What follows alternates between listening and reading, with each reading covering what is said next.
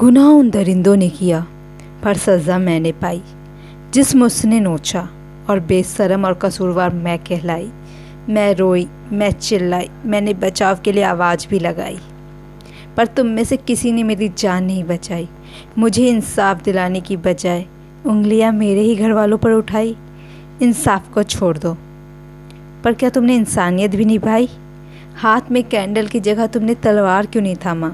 मेरे जिस्म को छल्ली करने वाले का तुमने गला क्यों नहीं काटा? आज मेरा जनाजा तुमसे सवाल पूछता है। क्या मेरा ये हाल देखकर तुम्हारा कलेजा नहीं फटता है?